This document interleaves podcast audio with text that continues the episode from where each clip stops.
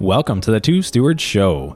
We interrupt our series on deal structures to bring you an episode on timely current events. It's been a bit since we did a market update, and we wanted to quickly check in on the world economy for a minute. Turns out there is a fair bit going on in the world, and Mark does like to talk about it, so it took longer than a minute, and we just scratched the surface. This episode is a bit of an update on where things are at interest rates, mortgage data, renewals, amortizations, rent data, consumer statistics, population trends, real estate, and Japan. Not sure what Japan has to do with anything, but I guess you'll just have to listen to find out. Does looking at the news these days make you depressed or anxious or confused or fearful? As Christians, we confess that nothing happens by chance, but all according to God's perfect plan. It's very helpful to reflect on that truth. When it comes to stewarding our wealth through these times, Mark and I like to zoom out and build an investment thesis for ourselves based on longer term trends. Then we can act with confidence even when times are tough and we can benefit for years to come. We encourage you to do the same. If you want to chat about how you might be able to better steward what you've been blessed with using real estate as a vehicle, then you can get in contact with either one of us. Mark is helping folks to set up and manage successful short and midterm rental properties at joyhill.ca. I'm helping folks to source the right investment property, develop quality rental units, and secure amazing tenants. We're at goodstewards.ca. And this is a long one, so 1.5 times speed, people. And now let's see what's going on in the world.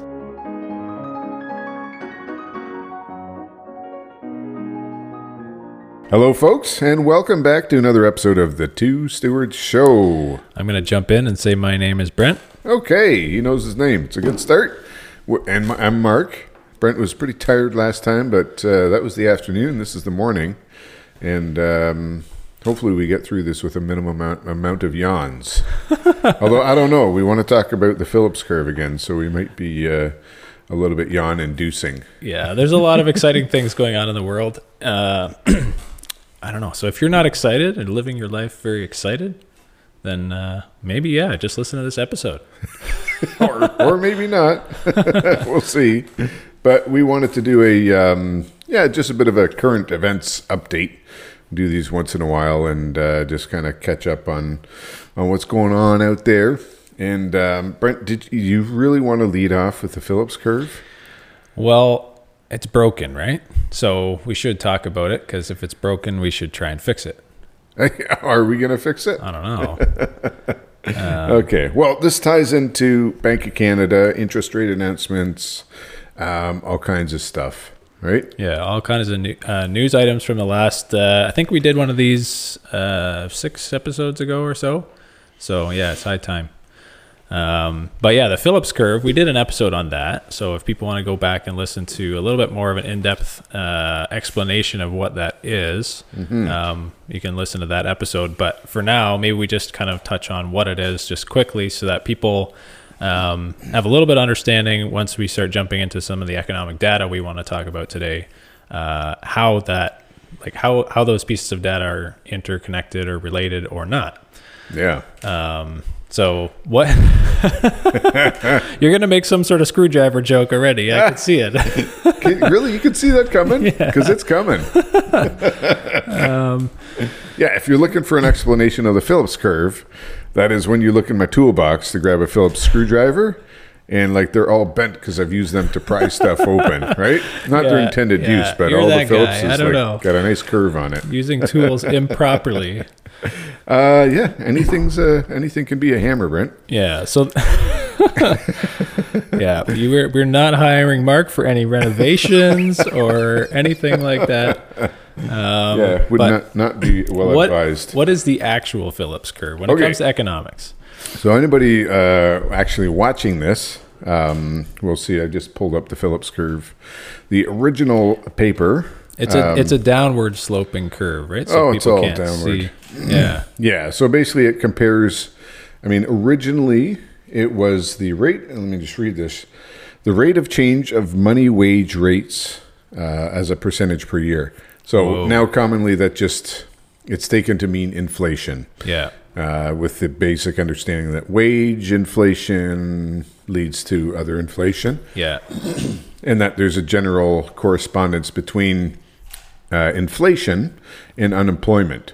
So generally speaking, when there is low inflation, Yeah. there's high unemployment.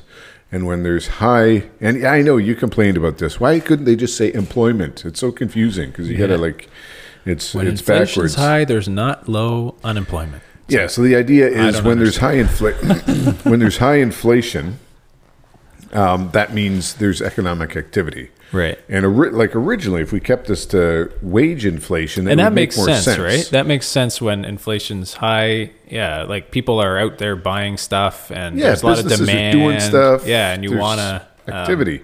And, and there's activity and there's competition, right? Competition kind of drives up prices, right? Yeah. Like I want these goods, no, I want to pay more, and that yeah. So things are happening, things are going well, and inflation starts to rise. Yeah, Okay. and then unemployment is low because if stuff's happening, we need more people to work, yeah, and um, that's that's how she goes.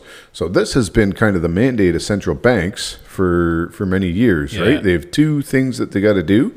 One is to uh, manage inflation. The other one is to manage employment, and those are two kind of weird, disparate ideas. But the reason is because of the Phillips curve, right? yeah, So what we've seen though is that the Phillips curve has uh, it's decoupled or you know it's broken. yeah. So at some point when you're prying something with that screwdriver and it's not meant to do that, you're going to you're just going to break the screwdriver, Yeah. right? So That's a great analogy. that's what's happened, right? Because of debt, government debt. The just extreme amount of government debt has changed this whole uh, thing because what's happening is we're seeing, in very simple terms, um, and not everybody would agree with this, especially if you're, you know, a central banker or in the government, but um, debt is driving inflation. They print more money, they get more debt, and that creates inflation. So, how do we get out of inflation? Well, print more money. Oh, wait a sec, but that creates more inflation, Yeah. right? So that like the whole thing is broken. You're kind of caught in this little, um, yeah, the- conundrum, right? It's hard to get out of that cycle once uh, once you have to start printing money um, to pay for your debts. Now all of a sudden that triggers inflation again. Yeah, It makes the problem worse. yeah, exactly. Because all that, yeah, the printing money means there's it's debt. Yeah, Um, you have to, you're going into debt to print this money. So, So the- originally, what Mr. Phillips was talking about with wage inflation, that's like that, that that curve is probably not broken, right? Wage inflation versus unemployment. But in general, the sort of the perversion of that uh, thing, which now just means inflation, um, inflation is high. We've seen, and unemployment, um, or sorry, employment is, uh, sorry, unemployment is also high, yeah, right? And so that means there's, you know, you would think there's more economic activity, people should be working, but that's not the case. yeah. Because inflation is not high because of economic activity. It's high because it's Not of related to wage inflation. It's, It's related to, debt. yeah. And so that, debt payments. so yeah. So a funny announcement. Um, Funny or funny, sad, I guess. sad? Funny. from uh, from the states, right? They they had uh, GDP numbers come out, and they're like it's like just about five percent year over year. Right. Five percent is like scalding hot. That's crazy. Yeah. As far as a yearly GDP number, so GDP is gross domestic production, um, and they're they're sort of pitching it as that's economic activity. Um, Like our In- in country can produce this much Yeah. economic value, right? And when GDP is the measure of yeah all economic activity in a country, but that includes government spending. Right, so they don't tell you that. Yeah, nobody mentions that, right? So when you look at oh, okay, maybe it's really high because most of that is government spending. It's not actual business activity. It's not trade. It's um, it's that. But they're, they're So anyways, they're government. So what you're saying is government this. spending doesn't produce anything, um, or it Well- shouldn't be on the GDP calculation. I, I don't think it should. There's an argument that people can make that no, of course it should because if the government builds a bridge, you Yeah. spend money to build that. Well, there's, Everyone has jobs. there's actual Yeah. real benefits because yeah, Joey uh, Buttafuoco is building the bridge, right? Yeah, and then he can um, ship all the potatoes across, and that's The actually good. cannoli. Cannoli. Yeah, Cannoli, okay. yeah. yeah. we love our Italian friends, by the way, especially the cuisine. No, but the, the, the point is um, that there's economic activity. Construction workers are, are doing stuff, and Yeah. they're spending money to the economy. So, yeah, you can't really ignore that um, as like because there's economic activity, there's velocity of money Yeah. happening. I don't think it's a particularly good measure though, because the government could do deficit spending on infrastructure, for example. Yeah. And That's where they don't have the money to spend on the new bridge. Yeah. But they do it anyways. Exactly. So yeah, there's stuff happening, but it's not real. Yeah. Like it, it's Well, it's, it's real, real, but but it's, it's uh, not. there's there's const- it's not a good measure of like, hey, we're really healthy. I just want to read this from Wikipedia, which is a very trusted source, I think. It says so it, just about the Phillips curve and how it's broken. It's it's kind of funny because the end of the first paragraph says a 2022 study found that the slope of the Phillip, Phillips curve is small and was small even during the ni- early 1980s. So that that means like it, it's supposed to be this dynamic slope, and it's Yeah. actually not. In fact, um, like this dramatic uh, downward slope. It's actually a small curve. Uh, nonetheless, the Phillips curve is still used by central banks in understanding and forecasting inflation. So I don't know if that's true, but um, I would have to go and dig all through the central bank's documents to see if they do, in fact, use the um, Phillips curve as a model for understanding inflation. But um, if that is the case, they're kind of using something that's broken to forecast something very important, which is inflation. Um, that impacts a lot of their decisions. And um, we want to talk about those decisions too, about the interest rates and whatnot. Well, the problem is, what else do they use? Yeah. Like, there's no other established air quotes model that they can use. Yeah. I mean, there are, but not that they want to use, right? This is just like there's so much tied into this that who wants to be the guy to make that change, Yeah. right? Not me. I'm not going to do it. I'll just work with the uh, the system we have and try and muddle our way through, right? Yeah, we're, So- we're at their mercy, right? As uh, as individuals, as real estate investors, not much we can do to force their hand on anything. No, exactly. Don't fight the Fed. so, um, and I so I was listening to George Gammon the other day, and um, he's uh, the rebel capitalist. Yeah, He's got a podcast and a bunch of other stuff. But he made the comparison of, um, you know, saying the U.S. economy and this whole GDP uh, measurement thing. Um, like, first, it's like somebody on life support, right? I don't want to laugh about that, but well, you no, you, you laugh or cry. I can see. Yeah, I can see the right? All their vitals are good. right Uh, Right, It- they can be like the model of health. Their their Yeah. oxygen levels are great. Everything on right? paper when you look at the data. Yeah, well, even if you yeah. just go check, yeah, you check, yeah, look at the data. Everything is like incredible. You take that life support away, and all of a sudden, it's not. Yeah, So it's kind of the same thing with the GDP, right? You take away the life support, the massive spending, um, and things are not going to be okay. All of a sudden, that number changes. Right? Yeah. That data changes, and at some point, that life support's going to have to be taken away because they just won't be able to finance the debt. yeah, it's So- not sustainable anymore. So yeah, it's not very funny, Brent. You're right.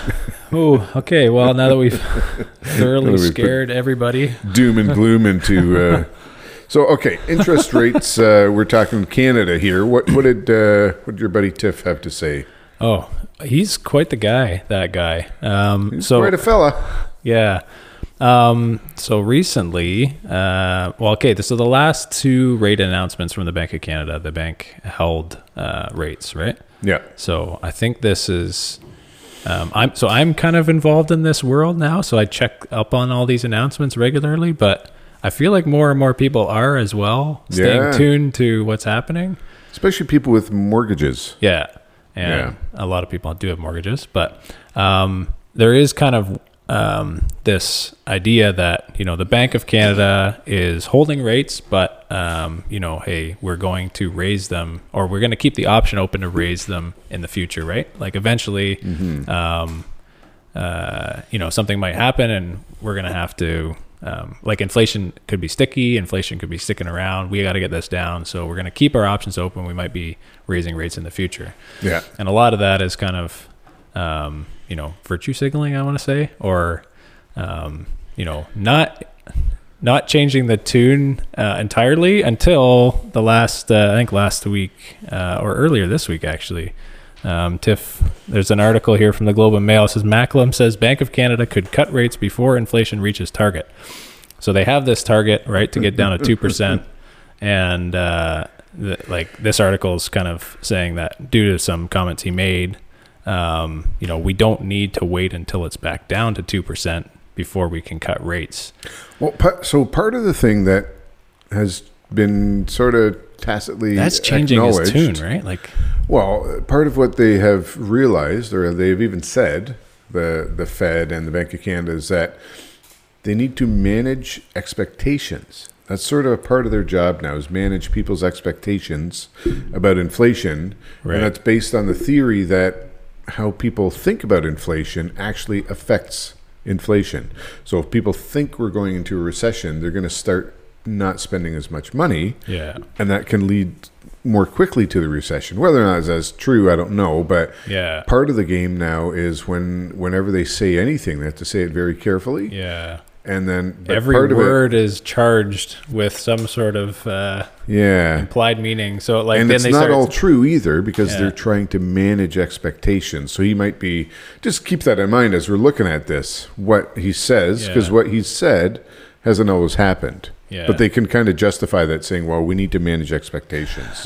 so we can lie. We have a Yeah. license to lie to Yeah. everybody in the best uh, interest of everybody because, you know, if we just told the truth, the whole economy would just go for a loop.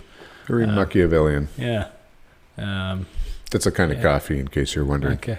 Next time you go to Starbucks, order a Machiavellian. a, uh, a, a large Machiavelli. See what they say. uh, don't they ask for your name? like, what's your name? Niccolo. Nicolo. Okay. Um, I feel like there's some more reading material about that that reference there. Uh, but then they start introducing language like we have not ruled out further interest rate hikes, right? So they would say that almost like you said to keep the expectations like, oh, you know what? I was going to do this activity, but now because he said that, I'm just going to wait another couple months, right? Yeah.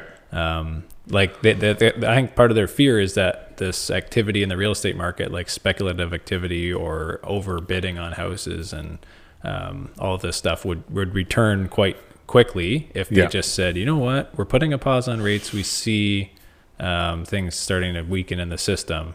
And then all of a sudden, everyone's like, okay, well, maybe we can afford it, so we're going to go in and try and start looking for houses again. Yeah. Um, so it, it, yeah, it plays with people's confidence levels, right? Yeah.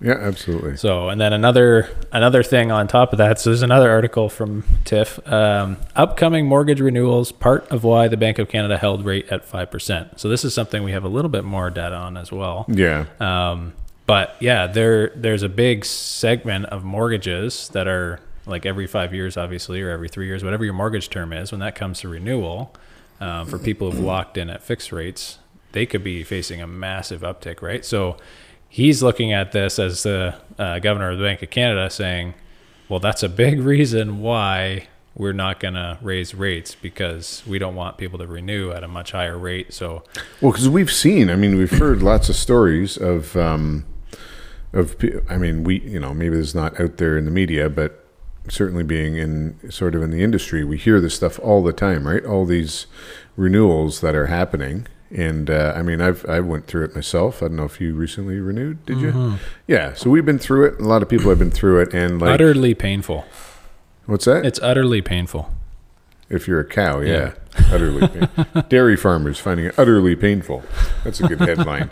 um, no, but everybody's paying a lot more uh, once they got their renewal, right? So the first signs were people on the variable rate mortgages saw their terms expanding, expanding, Yeah. expanding till they had a trigger rate, and then they had to either, you know, come up with some cash or increase their monthly payments.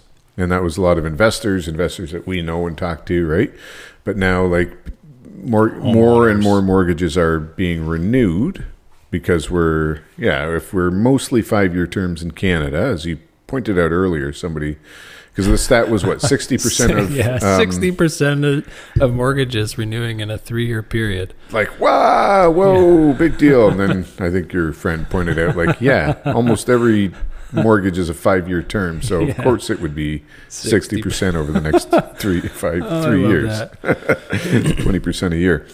Um, but the point is, like we've sort of had that first tranche of uh, mortgages that have renewed, and like it's Yeah, painful. There's right? a little bit of pain. mortgage payments Yeah. have gone up what 50% on average or something like that Yeah. so that's like those are some big numbers Yeah. and um, And as um, as Robert Breedlove says, pain is information. yeah exactly i've got a i got a graphic here somewhere um, oops that's you this is me so this is uh, this is a report from oh i can't remember what uh, oh, it's from StatsCan, anyway. So Mikhail Skuterud, he's an economics professor, and uh, he's on Twitter. And, and again, if you're listening, you can't see this, but he's a good guy to follow, anyways. If uh, if you like nerding out about some of this stuff, so this is from uh, today, actually, so November third. And this is the number of households in Southern Ontario most likely to report difficulty meeting financial needs. So the uh, we've got difficult and very difficult as the two things, um, two measurements. two survey responses or whatever. Yeah, so just over in St. Catharines, Niagara, just over forty percent of households reported difficulty meeting their financial needs as either difficult or very difficult. So, and then it goes sort of down across Canada, but the average of Canada is about 35% or so. Um, and so, you know, we, I think we would see that number go up as Yeah. mortgage renewals keep happening at these higher rates. So that's just for, I mean, that's going to affect one, homeowners, uh, obviously, because they don't have much choice. And then two, investors. Um, if they can pass on the rent increases to their tenants, they're going to, if it's not rent controlled. Yeah. So renters are going to feel that pain across a lot of Canada. And then in rent controlled markets like BC and Ontario, um, you know, there's going to be a lot of pain and something's going to have to give. People are going to be selling homes or, Yeah. um, displacing tenants as yeah, well, right? maybe just moving in, selling their house and moving into the rental property Yeah. just so that they're not uh, negative cash flow. So, Yeah. It's- and that's kind of a hypothetical thing, right? Like it, it looks like that will happen. Um, Yeah. unless, you know, our all knowing, or not all knowing, but our all wise, uh, the man behind fearless, the fearless leaders uh, decide to do something about it, right? Or Yeah. like, w- and what can they do? Well, um, like, like uh, this article says, right? The, the mortgage renewals that are coming up are big consideration in the back of their head. They're looking at, well, okay, if this is going to happen in a big wave over the next uh, two, three years, um, and everybody's going to be feeling the pain. Is that something they think is uh, good for Canada? Is that something they want to avoid for political reasons because they want to look good? Um, so yeah, these kind of things are also political opportunities, right? It's like, um, well, hey, can I introduce um, you know something to ease everyone's pain and look uh, you know like a hero? And one of those things might be longer amortizations, right? Yeah, so the, that's and so that's a government uh, thing, right? So this is Bank of Canada you're talking about, Tiff Macklem, saying that yeah, we're probably not going to increase rates because of this mortgage pain, um, and like we'll get to the longer AMs in a sec, but you got to wonder like that's not really his purview, right? Like he's got to manage inflation, so could that increase in like I don't think higher mortgage payments Yeah. are not going to increase inflation. They might decrease it because there's less Yeah. money to spend on other stuff other than homes. Yeah, So Bank of Canada is supposed to be independent, yeah. right? Keep the rates high. Everyone will be paying all their money on mortgage payments. They won't uh, be able to afford anything else, so they won't. Well, fiscally speaking, that might be a responsible thing to Yeah. do. Keep rates high so that if you believe that there's too much speculation and It's whatever funny else, because usually the responsible thing to do is probably oftentimes the painful thing to do. yeah, austerity, right? Yeah. Feel the pain, and Yeah. we'll deal with it. We'll get through it, and uh, That's how you work out too, right? Yeah. Feel the pain. I'm not sure if that's how people do it, but that's yeah, that's what I've heard. If you want to build muscle, I think you need to exert yourself and Okay. suffer in some way to Yeah. tear your muscles and, and then they repair themselves. And I don't know all of this stuff, but We'll do a separate podcast Yeah. on the whole theory of, uh, yeah, micro tears and all that stuff. okay. But, um, but yeah, that not likely that the Bank of Canada wants to do that though, right? No. They also, I don't know, they, they don't want to be the bad guy. No. So yeah, is this really his responsibility worrying about mortgage renewals and mortgage rates and stuff? Right? It's not. Again, it's does it have to do with in, employment or inflation? Not really. So why is he worrying about that? And so my answer would be political interference, Right. right? That the because this has been a, a newsworthy item, and certainly the you know the prime minister has changed his tune from saying, "Well, housing isn't a federal responsibility," so like get off my back. To, Yeah. housing is like something that we're very interested in, and we're going to do this and that to uh, to fix this whole mess, right? Because it, the, they're sliding in the polls. So Yeah. like, oh, we got to do something. So you could only imagine that there's pressure being placed on the Bank of Canada by the government to uh, to do something, or to, in this case, not to do something. Anyways, that's my little rant about uh, you know political independence.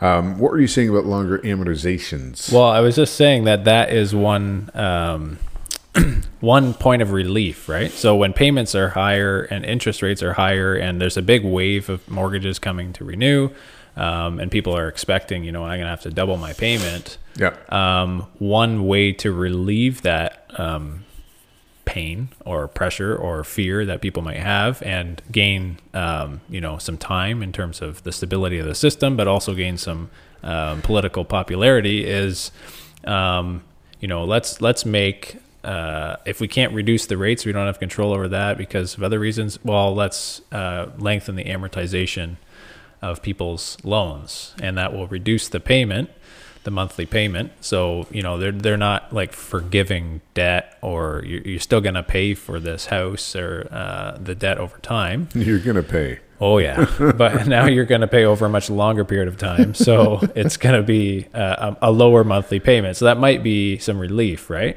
And people might welcome that. Um, Well, so Chrystia Freeland yeah made said that. I can't remember exactly what she said, but you know, basically, we expect I banks. saw her walking around my to- neighborhood the other day on Halloween or was someone dressed up as her Oh, okay. Yeah, doubt it'd be her. Um, but uh, she said uh, we She's expect. yeah, that would be a scary costume.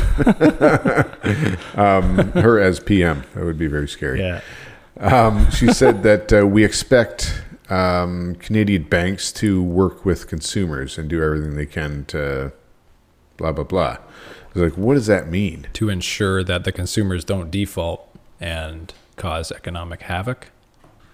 Yeah, I mean, she didn't go, you know, say say all that, but basically, like, we expect banks to work with uh, consumers. So, like, what does that mean? Yeah. Like, what what can they do? They're not going to just forget, like as you said, they're not going to Yeah. forgive payments, Yeah. right? They can't reduce interest rates They don't have the unilaterally. control. Yeah. I have heard that. I thought there was some talk about some banks dropping interest rates because again, you've got uh, variables are are based variable mortgages based on the government overnight lending rate, but then fixed mortgages are based on the bond market. So if the bond market um, is dropping, that would uh, like pr- bond prices are dropping, that would give banks the leniency to also drop uh, mortgage rates. yeah. But it's Um, not directly in their control. Like they're not influencing the bond market, making it go No, down. no, they're at the mercy of Yeah. either the bond market or the uh, government or Bank of Canada. Sorry, with the Yeah. uh, the overnight rate. So yeah, what's left, right? Amortizations, and we've been talking about this for a while, saying like Yeah. expect longer amortizations. Um, like that would be a, and we didn't. Ha- this wasn't our idea, so we can't take all that Yeah. credit for it. But we've seen um, with variable rate mortgages, anyways, that the amortizations have been increasing. Right, that's one thing that the banks Yeah, have we got the already been doing. We got this one here from uh, October 23 by Josh. What's the uh, mortgages for less.ca? So That's- 40 year That's the byline, Josh. by Josh. Yeah. Okay, Kudos to Josh for putting this together. Equitable Bank. So this is a bank in Canada. Two seventh off- largest in Canada. seventh. Yeah, I've never heard of them, Yeah. but they're the seventh largest. Yeah. So um, they are to offer 40 year amortizations. Um, and they're going to launch this uh, over the coming months. And so, just a bit of history in Canada, we had 40 year uh, amortizations in 2006. Um, and then there were some concerns around um, risks in the housing market um, increasing household debt levels because obviously, if you can take on a longer amortization, you can take on a big debt. Yeah. Or like for the same payment, you can take on a bigger debt. Yeah. Or you could take on the same amount of debt and then go get debts elsewhere because your your payments are lower, right? Yeah. So your money seems to go further, but essentially you're just building up your household debt. Well, and anybody doing lending looks at your debt ratio. Yeah. So they're not looking at the, the terms of your debt. They're just looking at how much you're spending. So if you want to go buy a car, Yeah. maybe you can get a another car or a better car if your mortgage payments are lower. Yeah. And we've done that too as investors. Like we, we, you know, we had a, a property that we were paying um, extra every month, right? Um, for years and years. And then, um, you know, we said, you know what, we can't qualify for another loan um, unless we reduce our mortgage payments to the minimum monthly obligation, Right. right? So that kind of came in handy because you can you know, sometimes you can even bump out your amortization and they'll let you kind of um, gain a bit of extra time and then your payments will go down. Um, and the, the effect of that on your overall financing, especially if you have one or two mortgages, right? Yeah. um, now all of a sudden the banks look at you and they say, "Hey, this guy actually can afford more debt."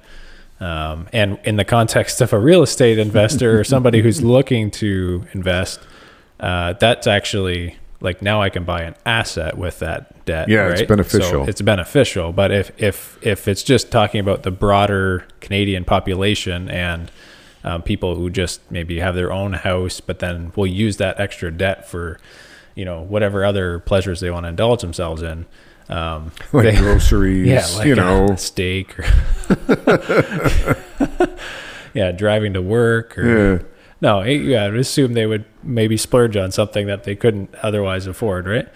So yeah, they're they're so just going through the history of what happened with um, these forty-year amortizations. Um, then the Canadian government through CMHC, uh, they began to tighten the mortgage rules. So they said, you know what, debt's getting too high. We're kind of concerned about this. Let's tighten the mortgage rules a bit. So they But made that's only for insured mortgages, not for Yeah. uninsured. so they made changes by 2008. Um, the maximum period was 35 years, and then in 2012 it was reduced to 25 years, and that's with insured. Yeah. Right. Through CMHC. Yeah, through CMHC. So it's not insured, yeah, then you then you need 20 percent down uh, Yeah. if it's uninsured. So for a lot of people who are buying their second or third or whatever, Yeah. a rental property, um, you know, it would be it would not be insured because you don't have that option. But yeah, we've seen like people, especially again on the variable rate uh, mortgages, they they've had their amortizations extended by the bank just automatically because the bank's like, okay, we're not going to increase your payments, but we're going to increase the term of your loan Yeah, to 40, 50, 60. I think 96 years was 96 years. one that we saw. so, and yeah, I mean, the banks in this case, they're like, they're laughing, right? Yeah. Because now they've taken a product where they're going to earn interest for 40 years, Yeah, and now they're going to earn interest for, you know, 60 or, sorry, maybe it was 30 or 25 years. Now they're increasing that. They don't have to do any marketing to get another loan or to do, they don't have to do anything else. They're just increasing that and keeping interest payments for another 15 or 20 Yeah. or 30 years. So, Yeah. like, that's awesome for them, right? There's no, and I have no doubt they would um, not hesitate to extend amortizations, especially for, well, I guess it doesn't matter whether it's your primary home, because people are going to do everything they can to pay the mortgage on their primary home. yeah. They don't they're want to be gonna default. They don't want to have to. Yeah, Yeah. But then, even for investors, like for an investor, if I can stretch out that loan to infinity, I'll do that. Because all I'm concerned about is that monthly flow. yeah, I'm not worried about ever paying that off because I got tax advantages and stuff like that, right? So, yeah, uh, yeah, extend these amortizations. So I think we're, you know, these guys, Equitable is doing 40 per, or sorry, 40, 40, years. year Yeah, at like nine. So they're actually not doing the lending, right? Okay. You read the fine print. They're doing it through a, a partner. yeah. And uh, I don't know who the partner is, but I think it's around nine percent or something. Is going to be the uh, the interest rate. yeah, so they they're anticipate uh, the rates to hover around the nine percent mark. yeah. So they're not doing this out of the goodness of their heart. No. right? There's an opportunity, and uh, they're gonna. But even that, it's a, a topic of conversation, and it's uh, one of the things they're considering that they've previously deemed to be of concern because it's uh, you know causing higher debt levels in houses. I guess they kind of resigned themselves. You know what? Everybody's got a lot of debt anyways, so Yeah. we're just gonna you know, um, yeah. Uh, facilitate more debt for everybody by making the payments lower. And I think it's the tip of the iceberg, right? I think you're Yeah. going to see the other six banks um, do something similar. Yeah, want to get in on it. and probably longer, right? Like This'll- 50 years. Yeah, this will be a test uh, test case. But I mean, the worse things get, the government is um, government doesn't want to see uh, a lot of their voting uh, voting block, right? Homeowners, I think, in general, tend to vote Yeah. more than renters. Yeah. So they're not going to want to see them displaced, right? Because that's it doesn't matter what government is in power. If I lose my home, and if the liberals are in power, I'm not going to vote for them. If I lose my home and the conservatives are in power, I'm not going to vote for them. Yeah. Right? People are going to lash out at Yeah. whoever's there. So either rates could come down or amortizations could extend, and those both would provide relief to households and investors, to everybody who has a mortgage or has debt. And then um, it's just a matter of which one will happen and to what extent, and uh, who will use them for political expediency or gain. Yeah, and how much pressure can the federal government exert on the Bank of Canada? I They think is shouldn't another. exert none, They right? should. They, sh- they shouldn't exert none. Should should exert oh, none should exert none. yeah, they shouldn't exert none, as far as I'm concerned. on inflation and employment. Now they shouldn't, but I, I think like they do. Yeah, I don't know. I, I just think that's a fact. So we'll see how, yeah, how resilient Yeah, the but- Bank of Canada is. But this like wave of upcoming mortgage renewals makes for a great headline, right? Because Yeah. it's a, it, it is kind of like whoa, this tidal wave is going to sweep right over everybody, and you can't stop it because it's just a matter of time before your mortgage, which is a five year term, renews. Yeah. Right? and it's much easier for policymakers to take action Yeah. if you have like this a tidal wave instead of Yeah. just like mortgage renewals are continuing yeah. as One percent. they have every year at 20% per year Yeah. or whatever the number is, right? And there could be some economic consequences. No, Yeah. like 60% of mortgages renewing over the next three years. Homeowners are going to be underwater. Like, hundred we have to percent of do renew- mortgages are renewing in the next five years. Yeah, How about that? exactly. right? what? When did this happen? Yeah. What country Um, are we in? So, and I mean, I don't know. There maybe there's other things on the table, right? In the states, you actually have 30 year terms, generally speaking. Yeah. Not five year terms. So and when you say term, you mean you lock in your rate for 30 years. That's right. Renew in five years. that's right. So yeah, you get terms and amortization. Well, just to ta- chat about that quickly for a second, because that impacts their housing market a lot. Uh, It's uh, yeah, it's a lot different than here because why would somebody sell a house in the states if Yep. They have a 30-year mortgage at three percent or three and a half Yeah. percent? Yeah, so you're seeing a lot of people trying to use what's called uh, subject to financing. Um, so that means I'm going to buy your house, Brent, subject to the um, the option or the the fact that you are going to give me your mortgage, that you can port your mortgage to me, essentially. Yeah, so you're you've selling the got a- house and the mortgage exactly because and the mortgage is really valuable. Today. Yeah, yeah, The mortgage has more value than the house sometimes, Yeah. right?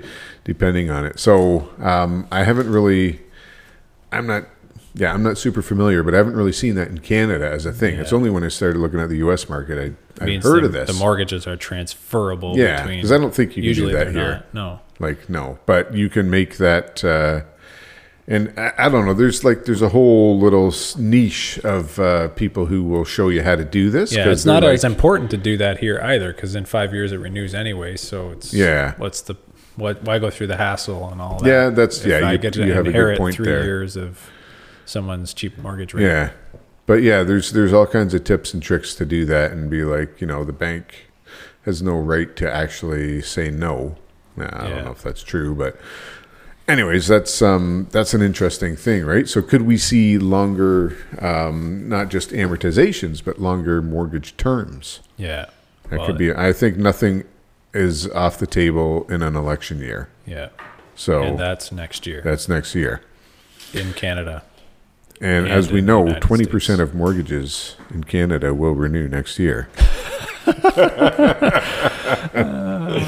Okay, what else do we want to get into really quick? Um, okay, I wanted to talk about Japan quickly. oh, great. And uh, like, why are we talking about why are we talking about all this stuff? Because it affects real estate, it affects the housing market. So Japan is an interesting sort of case study for what we're talking about. Yeah. Because back in the That's 90s, that white flag with the red dot on it. Yeah, that's right. Yeah, Pearl Harbor, sushi, snow Yeah. monkeys, Mount Okay. Fuji. Yeah. That's about all I know about Japan. Some good snowboarding in Japan. That's what I hear. Yeah. Yeah. The um so yeah, very like interesting in Japan. So in the 90s, their economy was on fire. So they're now the fourth largest economy Um, in the world. in the world. And this is not a big country, right? And this is not a country with a lot of natural resources, right? Yeah. They're a bunch of rocky islands basically. Yeah. So not tons of natural resources, but uh, and they were like just you know they, they had a, a rough rough go of it in the 40s, right after World War II. Right, they were a power, and then uh, the war happened, and anyways, they uh, rebuilt, and they were a real powerhouse in the 80s, and going into the 90s, they had a lot of um, uh, real estate speculation.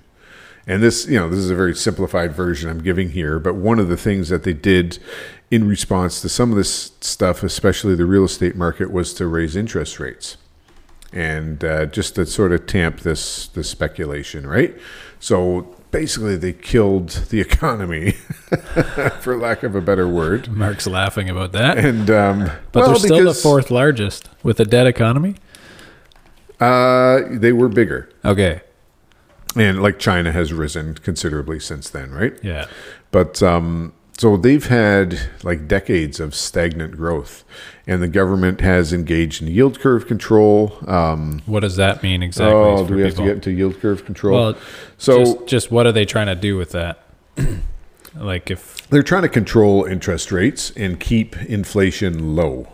right. So basically, if we okay, should, let's talk about the yield curve real, uh, real quick. Like, see, I don't know if I got a. Uh, do I have a picture somewhere? Well, you said they had stagnant growth, which I'm assuming just means they were stagnant. They didn't have any growth yeah, that's uh, or yeah, that's a good one. no growth. So they didn't grow.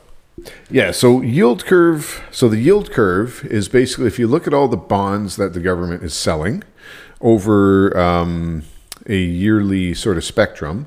So in you know if we talk about U.S. T bills, for example, they will sell um, shorter durations, but let's say year being the s- smallest major one, and then three years, then five years, then ten years, and thirty years. Those are sort of all the major uh, denominations that they will sell bonds in. So if you picture from one to thirty as the bottom line of a graph, and then the interest rate would be the other axis on the graph. Um, generally speaking, you get uh, like there's a curve, right? Yeah. So your typical yield curve would be lower at the bottom end and higher at the So top the end. shorter duration bonds that they're selling. have a lower interest rate, Right. Right? Because you're putting your money in, you're going to get some money, but you get it back pretty quickly. Right. Whereas if I'm investing, for risk is 30, lower. The risk is lower. If I'm investing for So 30 you're making years, a lower percentage return. Yeah. Yeah. So that makes a lot of sense. Yeah. And then, so if I invest for 30 years, that's a long time. And who knows what can happen in 30 years? Yeah. So you better pay me a higher interest rate. Exactly. So that, and that's the basic theory. I mean, really, bonds once they're bought, they are traded now on the market, and nobody actually ever would hold a U.S. Treasury for 30 years. Yeah. But that's like whatever. We can get into that another Yeah. So time. how does this relate to Japan? so yield curve control generally means so they're trying to control that curve, right? Yeah. So usually, what that means is they're trying they're they're targeting the the long end of the uh, curve of the curve Yeah. um, to to sort of flatten out the curve and to control economic activity. So, like, really, what that means is they're going to buy as many long duration bonds as they can to keep that price low. They don't want that price getting out of hand. They don't want that going up and the curve to steepen. They want to keep it low. So the minute somebody starts selling a lot of bonds at a higher premium, yeah. um, on the second market, they're going to buy them all, Right. And just like nobody else can buy them, and sort of control it that way, right? So quantitative easing is sort of the other thing that you could do in relation, not in relation to the um, the yield curve, but in, in the bond market in general, and that's when they just buy everything. Yeah. So right, which is what they have have Sounds done in so there. smart. Yeah, well, yeah. Instead of we're just going to buy everything, no, Yeah. we're going to call it quantitative easing. Yeah. and that's so much more sophisticated, right? Like, nah, you're just buying everything, guys. Yield curve control, they're just buying at the long end. Yeah. So, anyways, Japan has done that in order to keep um, uh, inflation low, and they've targeted two percent inflation, but just to control everything. So, anyways, they've had very And that affects the economy, That affects people's outlook of the economy and expectations. Yeah. It's Kind of like we were talking about earlier, right? Yeah. They're, they expect, yeah. If, if all of a sudden they saw that thing rise, the the long end of the curve, they would have a totally different expectation than if it was just kind of stable. What they would expect, right? Yeah. So, you know, they want some what they're trying to do is kill deflation, right? So they're they're buying stuff as well. If it's going down, they're going to snap those up so that the the longer duration bonds don't uh, sell for less than they should, right? So they'll control sort of the interest rate at the front end, but then also control the back end. Um, right. So they've been battling deflation caused Yeah. by this massive interest rate spike. Like, huh, where else have we heard this? Right. So we're not in that quandary right now, but uh, this is sort of where Japan's been for many, for decades, And right? the fourth largest economy. Yeah. And so one thing that they've done is they've bought a lot of US bonds as well. And uh, but now they're having some issues with the yen, that's their currency, starting to devalue. Um, so they're getting rid of, they're selling U.S. bonds in favor of the yen. So one one thing a, a central bank can do is um, sell foreign treasuries. So like you'd sell your strongest one to get the most value, and then buy yen again to sort of control that market, to not let it free fall. Like we're gonna buy it for a certain price. And so if you're going to sell your yen for let's say it's I think it's like 150 yen to 1 US dollar right now, um, we'll we'll buy it at that price so that you're not tempted to just like oh I got to get rid of these so I'll sell them for 200 Yeah. to 1, right? Yeah. Yeah. Like I will buy them for 150 to 1 or 140 to 1. Yeah. And that's kind of what they're doing with uh, they we're doing with their their bonds as well, right? So you you're controlling it on the high uh, from going up, but also from dropping. Will will be a guaranteed buyer, so that stabilizes the market, right? Right. And uh, sort of increases or decreases the risk of deflation. So there's not a panic. So if you're holding those, you can know I'm going to hold these, and they're going to buy. If I ever want to sell it, they're going to buy it. Yeah. So I don't have to worry about getting panic selling, basically. Yeah. So, anyways, a little bit of panic selling with the yen. They're selling a lot of U.S. Treasuries, um, so that's going to affect the U.S. dollar as well. But um, yeah, I don't know where I was going with all that, but that's just it's it's something that's happening, and most people don't pay attention to this, even like Yeah. economists, because like Japan, whatever, right? But again, fourth largest treasury or fourth largest economy in the world, huge holder. I can't remember, but they're in the top three, I think, for holders of U.S. treasuries. Yeah. Um, but So- now they're starting to sell them. Yeah, So so- that's going to have effects on the U.S. dollar. Right. So if they're selling them, um, what does that say about, um, yeah, I guess the overall system, but confidence in um, the system? Yeah, I mean, one thing is when you have more supply of something, the price usually goes down. Yeah. So, you know, if everybody's, Japan has been selling their US dollars, um, again, in an attempt to shore up their currency, right? They can, they'll sell these dollars. So they have US dollars. Now they can buy um, their yuan, buy their own currency and Yeah. stabilize that from free falling because that's been what's been happening with them. But if everybody's selling US treasuries, the price on those treasuries, the yield is going to go down as well. Yeah. So that could good. be uh, could be bad news bears. So yeah, Oh, that's man. uh, We're just thoroughly scaring everybody today. well, it's it's uncertain times. How Yeah. about uh, how about that? oh, man. Uh, you know what we haven't talked about What's that? immigration. Is there a recent announcement that we have to talk about? Yeah, the uh, the former housing minister, since he did such a great job on housing, is now the immigration minister, and uh, everything should be should be great, right? Um, so yeah, basically they've announced that they're going to. I love how they say this. We're going to stabilize Yeah. the number of new permanent residents to Canada um, to five hundred thousand a year by twenty twenty five, I think. So it's you know we're just under we're somewhere around four hundred fifty thousand I think currently per year, and they're going to stabilize that's air quotes. Anybody who didn't catch the uh, sarcasm um, to five hundred thousand in uh, in twenty twenty five per year. So that means every year going many, forward. No, I mean, yeah, what's half a million people in a population of uh, 40 million? Um, okay, here, I, I, got another chart up here again for, for those listening, sorry. But uh, this shows the number of immigrants in Canada from 2000 to 2022. This is a quick one I pulled up off statista.com. Um, so this would this must be permanent residents. So there's another segment that we'll talk about in a sec. But we're just talking about permanent residents. So that means, you know, I'm Joe Blow from uh, Czechoslovakia and I want to move to Canada and I get approved. Uh, so I get my uh, my residence card and now I can stay in Canada forever. I can work here. I'm going to pay taxes here, um, and that's it. Like I'm here, here to stay. So, you know, we're looking at from 2000 to to now. Basically, we've had somewhere around 250,000. It's probably been the average. 250,000 permanent residents per year coming into Canada.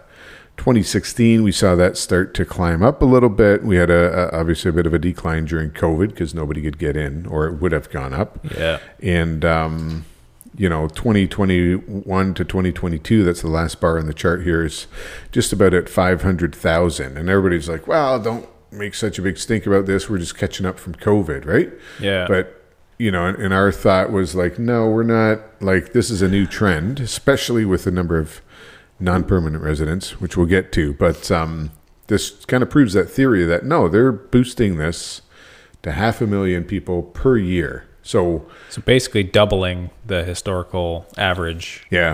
um, of immigration into this country yeah in the course of what, like three years? Or I guess since COVID, it's really, Yeah, I mean that happened 2022, I guess, was the year, uh, or 20, yeah, 2021. that's profound.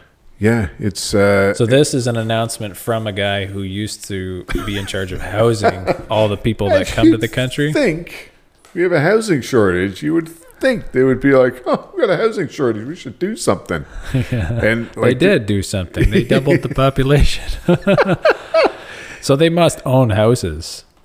Well, what is it? 40, 50 percent of the Liberal cabinet um, own more than one home. Yeah, rental properties are Right. Yeah. Which, like, hey, that I'm all in favor. That's fine. But like, come on, guys.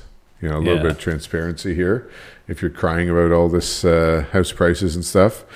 Um, but anyways, yeah, just that. So 500, half a million. So this is in line with their their target, I think, of having a hundred like that, uh, hundred million by 2100 Yeah. Right? Um, this ridiculous thing that they just made up, and that was the I can't remember the name of it anymore, but uh, yeah, the, Century, Club or something. Yeah. Initiative or whatever. Yeah. Um, which is so again, there's there's more to this, right? And what's the reason behind it? Well, there's this aging population, right? So we need we need new people to fill up the the population that's aging, that's not working anymore. Um, so yeah, I guess Yeah, that's what- part of it, right? What could we do, Brent? Have children? Oh, really? we could have more than so fertility numbers. Um, it has now dropped in Canada just over a year. It was uh, fertility numbers were 1.55 children per uh, woman in Yeah. Canada is now 1.33 children per woman in Canada.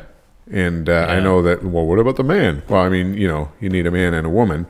Um, like you still do in this day and age. Yeah, you still need a say, man and a woman down to make some another of the person. women transitioned into men, or Maybe. I mean, or men transition. no, because they can still have babies, right? men are diluting the statistics by transitioning into oh, women. I wonder. Yeah. Yeah. it could be. I don't think. I don't think the numbers are that big. No. But um, it's just general fertility dropping, right? I mean, people are waiting till later to have babies and having more fertility issues. But Yeah. the the point is, we're having fewer and fewer children here in Canada. And like that's not really the government's problem. I don't know, maybe it is. I don't think it is. I think that's our culture. Yeah. And you know, the the culture determines the government. I think not the other way around. Yeah. Um, government can't really influence culture that much. They have increased the baby bonus, which like, hey, I'll take it, right? Um, so that you know that's cool, but that hasn't really. Uh, I don't. Well, clearly the fertility People rate has dropped. Yeah. The So that carrot's it. not quite tasty enough. So yeah, maybe they just need to increase it. So you know, federal government, if you're listening, increase the baby bonus, please. Yeah. Um, but no, it's an interesting, like, just, yeah, it's interesting, right? We're trying to do all this stuff to kind of fix our nation, and uh, like we kind of know some yeah. of the answers. There's some right? cultural problems that Yeah. are, and that's where a Christian perspective really informs what's going on here, right? Yeah. Because, um, yeah, as, as Christians, we look at this and we can kind of clearly see, yeah, um, you know, people who don't want to have children um, or are choosing not to um, for whatever selfish reason, um, you know, and who are unable to or Well, you um, can't afford to, Brent. yeah, okay. So like, there's lots of excuses, right? um, Well, that's the biggest one. Even among Christians, that's Yeah. what I hear, right? I can't like two kids, okay, but that's it would be irresponsible, is what I hear. Actually, they're kind of flipping it around. I think Right. that's gaslighting, isn't it? Um, Yeah. Irresponsible to have, you know, more than two kids, one or two kids. yeah, Which, uh, like, no, I don't buy that at all. Right? It's it's one thing if you can't handle more than a couple kids, like. I get that argument because Yeah. I often feel that. like, why do we have so many kids in this house? Be yeah. quiet. until you're 80, and then you're like, "Where are all my kids?" well, exactly, right? You know, there's, and you said pain is information, right? So Yeah. there's a lot of information in my house, mainly coming through my eardrums and uh, my feet when I step on Lego or dinky cars. but uh, yeah, no, it's uh, like we have all these problems, right? High rates of anxiety and depression. Um, yeah, it's unbelievable. all you know all these things and it's like just we we got to turn turn to god and i'm not advocating for a theocracy or a govern even necessarily a government that is uh, like a completely christian government um and this is it like that would be great but i'm not saying we got to start our own Yeah, christian country likely but not like realistic either uh no i mean in this life. yeah. Does does realism affect your ideals? Probably shouldn't, right? You believe what you should believe, and that's it. Yeah. But yeah, I mean, one, yeah, it would be great if Canada turned back to God, right? We may not see that happening, but we can advocate for that, and uh, we certainly do it in our own lives. But um, yeah, one, th- you want to fix the immigration crisis? Have more babies. Yeah. we have all the raw materials we need in Canada to build Yeah. more families. And when you have more families and bigger families, you actually have a less of a housing problem too, because your population grows, your workforce grows, and the number of housing units required actually decreases. yeah, Um, yeah, because or would increase slowly, but you know you'd have uh, you know houses with five bedrooms filled with eight people. Yeah, yeah, and like your kids can share a room, people. just, uh, just saying. Um, well, because that's one of the arguments too against you know I can't have more than like I've got a three bedroom home, I can have two children. Like Yeah. no, It's like fill those suckers up. You can have three kids to a room. Easy, um, and it won't hurt them either. No. But uh, yeah, because what is it? Two point nine uh, people per household. That's sort of the Canadian average Right. right? And that's, I mean, there's lots that have one, and then there's lots that have more than one. But Yeah. uh, yeah increase the average household size. Yeah, and there's a lot of underused housing in that case, right?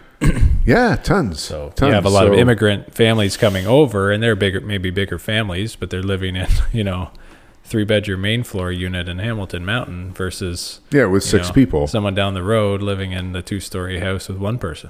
Yeah, Yeah, exactly. yeah. So get married, have lots of babies. That's our. Uh, That's the, if the I call ever- action, or if I ever run for office, that'll be one of the uh, one of the platforms, right? Let's have more babies. I don't know how well I'm going to do, but oh man, yeah, Uh, but yeah, CMHC has said, um, like they do their own studies, right? They don't just do uh, mortgage insurance, but they said we need an additional at current rates, and this was uh, this was a while ago.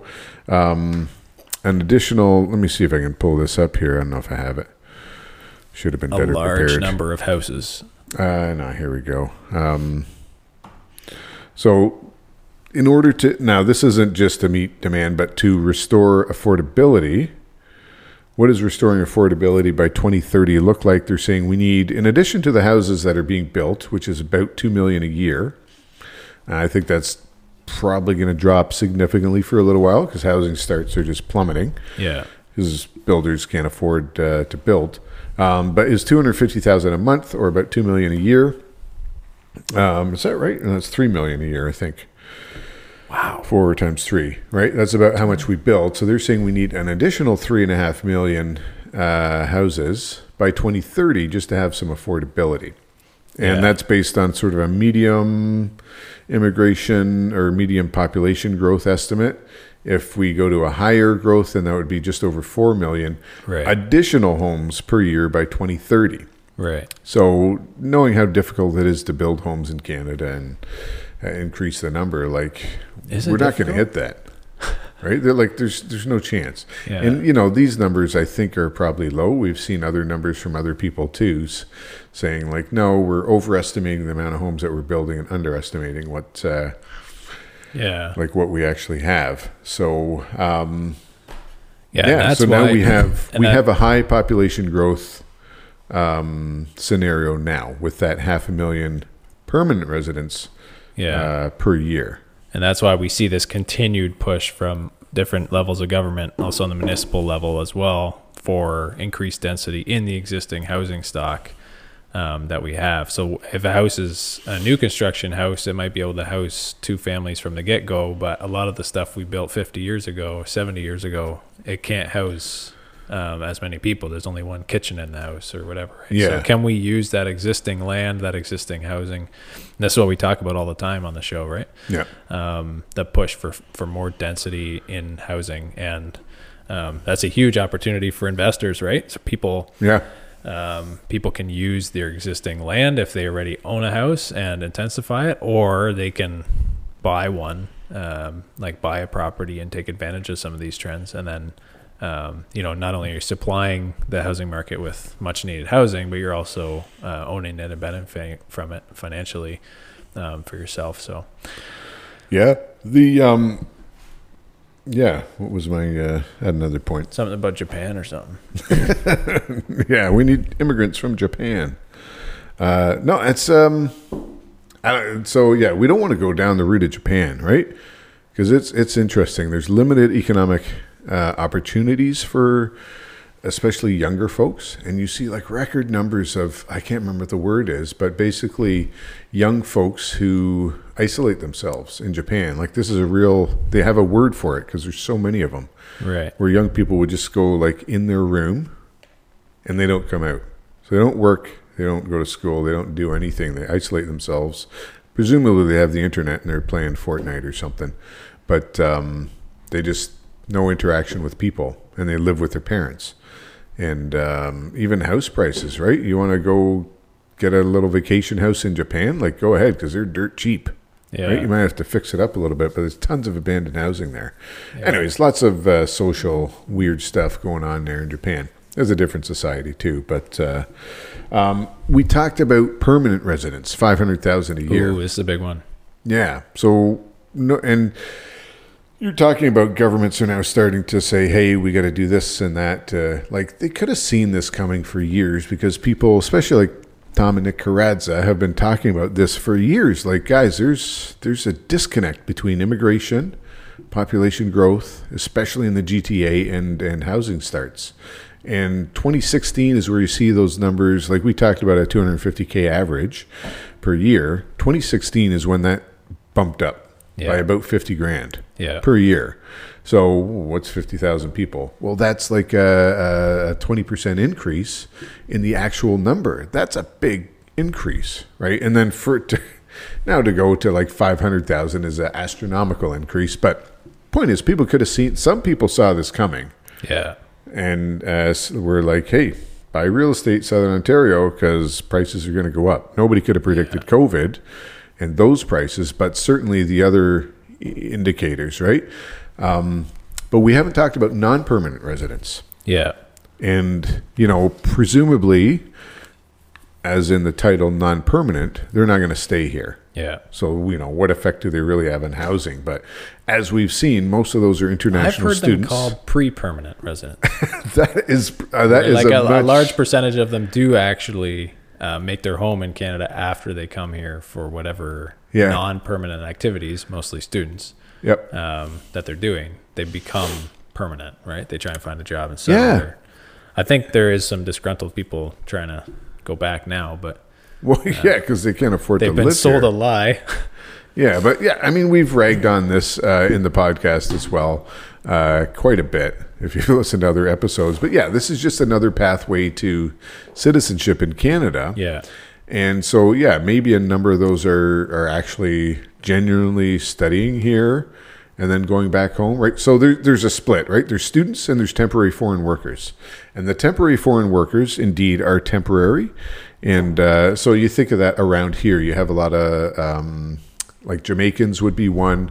And uh, I, I don't know what else. from Mexico and yeah, Mexico, people working on farms, yeah, right? Doing uh, vineyards and all this kind of st- yeah in and- southern ontario. There's a lot of uh, temporary foreign workers. So they're and they're here like you know six months every year and then they go back home. And they you know i would say they probably don't have much of, of an effect on the housing market. Because especially like i know people who have farms or vineyards they build housing for these uh, guys yeah, yeah. right They've come to the same place for 30 years, 40 Yeah. years. Yeah. so they've got like barracks or houses or whatever on the property and that's where the guys stay yeah. and uh, th- that's sorted out.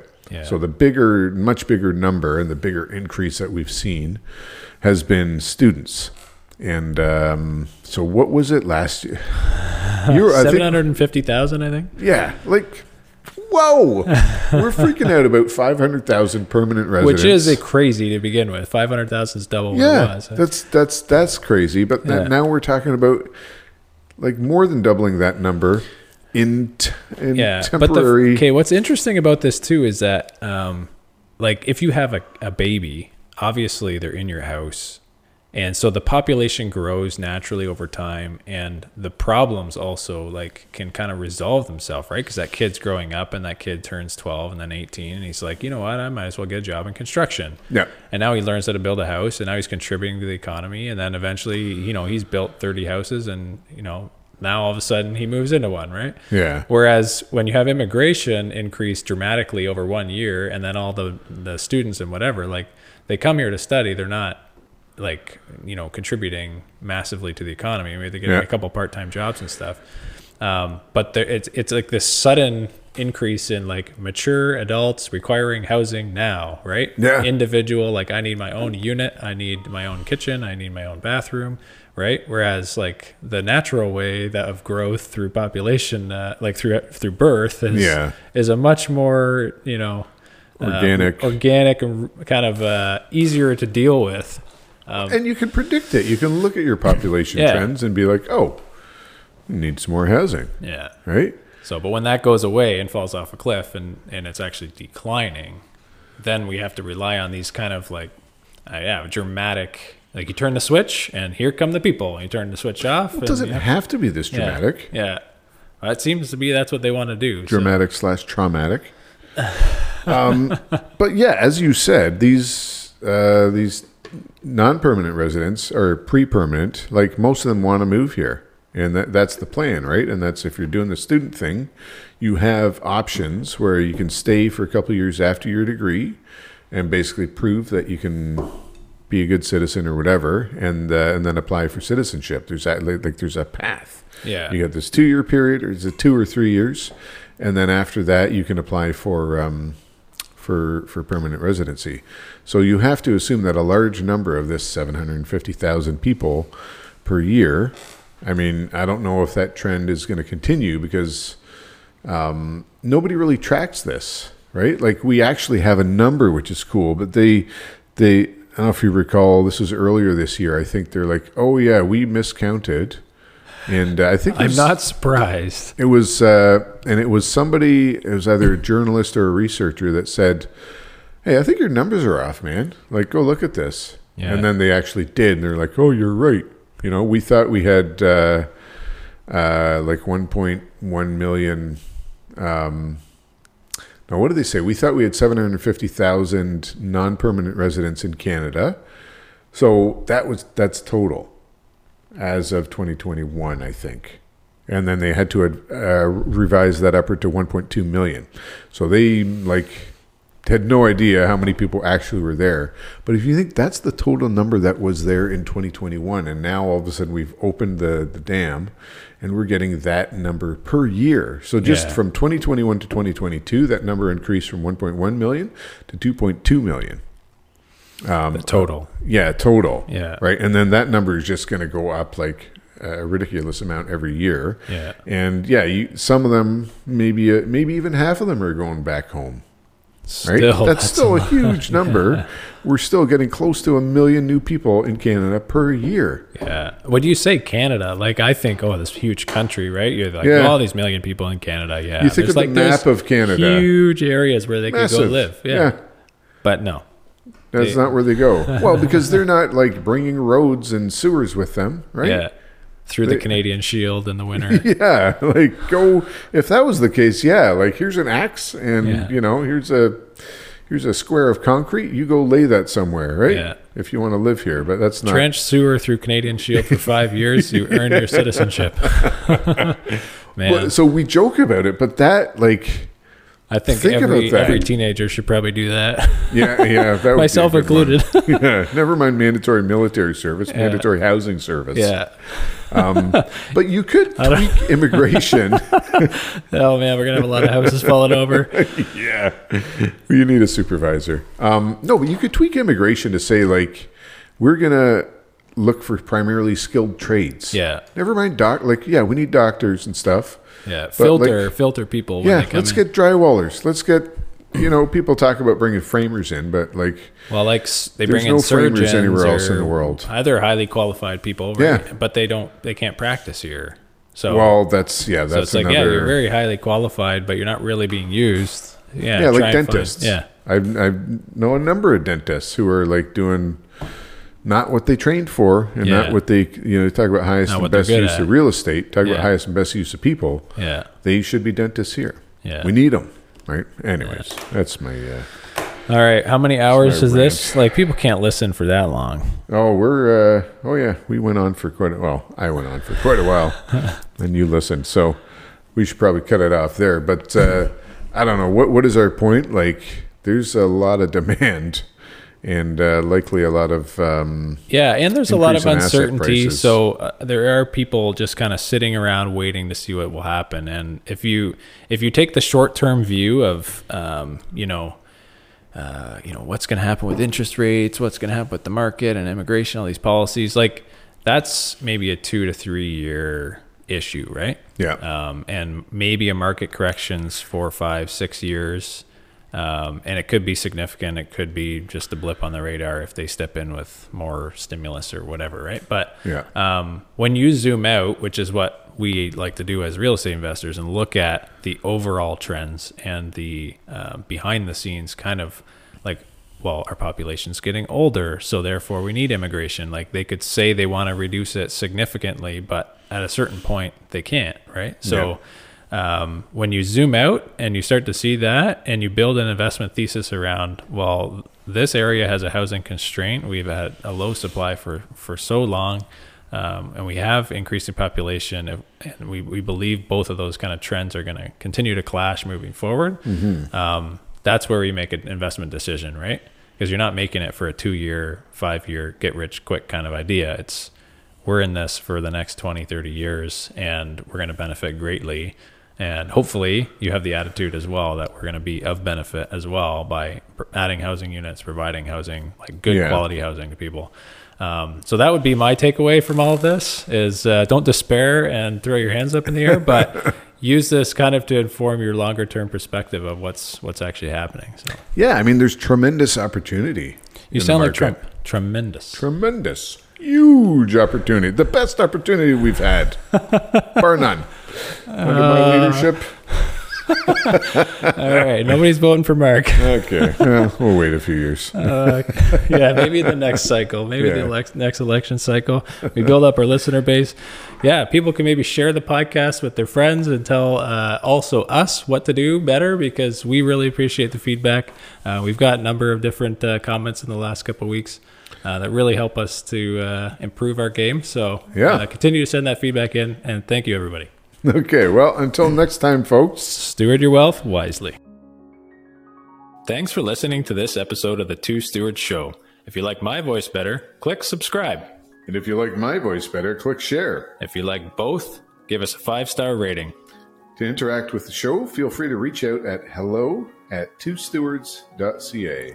We'll see you in the next episode. In the meantime, steward your wealth wisely.